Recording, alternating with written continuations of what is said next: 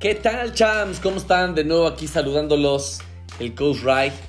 Y bueno, hoy tengo una tarea que realizar con este la parte de anatomía del sistema musculoesquelético. Para los que no saben, pues estoy estudiando ahí en la UAP este, otra licenciatura que es em, readaptación y activación física. Entonces nos piden un podcast donde tenemos que hablar acerca de el sistema nervioso central, sus vías de transmisión nerviosa y pues te quiero compartir un poquito de esto, de lo que es mi tarea de esta actividad.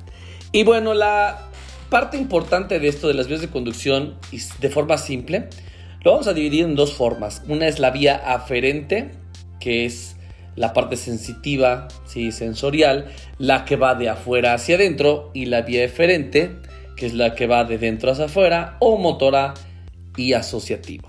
Bien, ahora, las vías aferentes son aquellos lugares por el cual pasa la información que tiene características sensitivas. Estas se conectan con los receptores cutáneos, reciben datos sensoriales, pasan por la médula espinal y las envían a las estructuras del encéfalo con el fin de que se produzca una respuesta motora. Bien, ahora, el sistema nervioso central se localizan dos caminos por los cuales se recorre toda esta información sensitiva que te estoy comentando como la motora. Es por eso que se encuentran clasificadas de esta forma, en aferentes y eferentes. Bien, ¿qué función cumplen nuestras vías eferentes? Bueno, pues el sistema nervioso es un sistema especializado, es una estructura compleja, ¿no? Estas existen de forma ascendente o aferentes, valga la redundancia, que generan estímulos que permiten generar una sensación, una percepción. Puede ser de calor, puede ser de presión, ¿no? ¿Qué información transmiten? Bueno, pues estos estímulos sensitivos o estos tractos pueden ser los siguientes. Número uno, el tracto espinotalámico. Este sube por el lésmico medial, llega al tálamo, transmite la sensibilidad dolorosa, los cambios de presión, la temperatura y el tacto no discriminativo. Lo que les acaba de mencionar hace un rato el ejemplo. Segundo, el tracto espinoreticular, que es el que se encarga de transmitir una sensación de dolor. Entonces, cuando te pegas con la barra, cuando te caes en la caja, esa es la parte que se fija, ¿no? Por tercero, tenemos el tracto espinocerebeloso. Son tractos, ¿sí? Cuatro, que contienen la función de la sensibilidad inconsciente. De ahí nos vamos al tracto espinotectal que recibe los impulsos sensitivos de la vista y por último espino olivar que además de ser sensitivo interviene en la parte del movimiento, la parte cognitiva o del aprendizaje. Bien, ¿de dónde provienen las vías aferentes? Bueno, pues Además de las partes diferentes del sistema nervioso central que ya conocemos, todas poseen fibras que reciben estímulos ¿sí? de nuestra parte receptora sensorial con el fin de enviarlos a las diferentes regiones que existen del cerebro, el tronco del encéfalo, el cerebelo, la médula oblongada, la sustancia reticular y gelatinosa.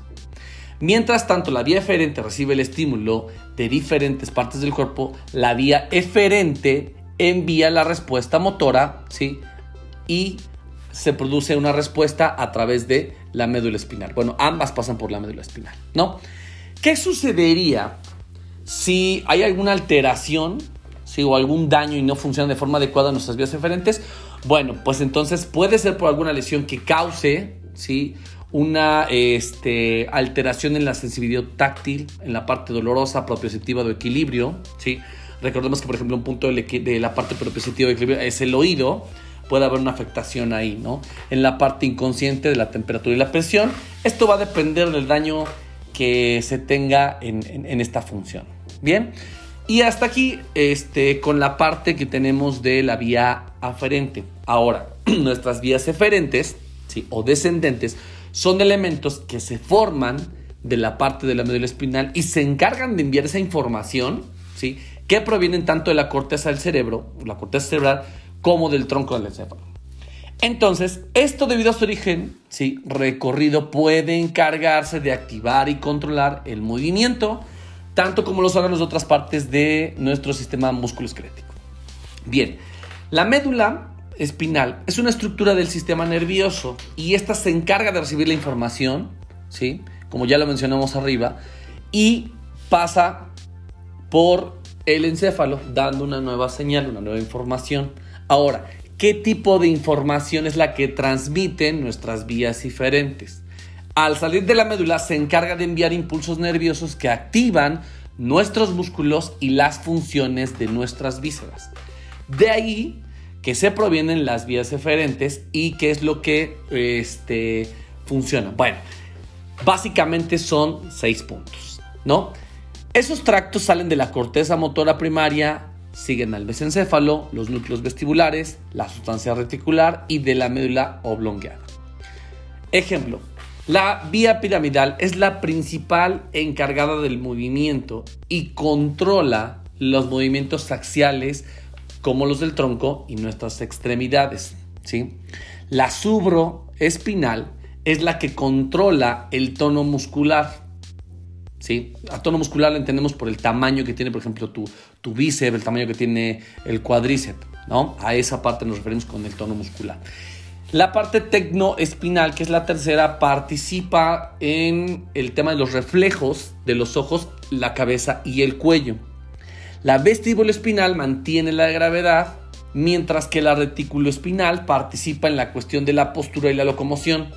Entonces, si esta parte falla, pues va a haber, por ejemplo, lo que siempre les he mencionado, ¿no? La falta de higiene postural. Entonces, tu cuerpo empieza, mientras tú estás sentado trabajando en la computadora o escuchando mi podcast, que ya estás todo chueco ahí, entonces ahí, sí, entra la parte retículo espinal, ¿no? Y por último, la rafa espinal, que es la que trabaja controlando la comunicación entre las neuronas sensitivas. ¿Qué sucedería si nuestras vías eferentes ¿sí? Tienen alguna alteración o no funcionan de alguna forma adecuada o correcta? En estos casos podríamos generar afectaciones ¿sí? que ocasionen lesiones medulares, incluidas alguna parálisis, reflejos disminuidos o abolidos, disminución o bajo tono muscular, pérdida de la sensibilidad y trastornos vesicales. Entonces, básicamente esta es la información que quería compartirte acerca de mi tarea que me dejaron de las vías de transmisión del sistema nervioso. Que tengas una excelente tarde y sigas disfrutando de tu semana. Nos vemos la siguiente. Hasta la próxima, champs.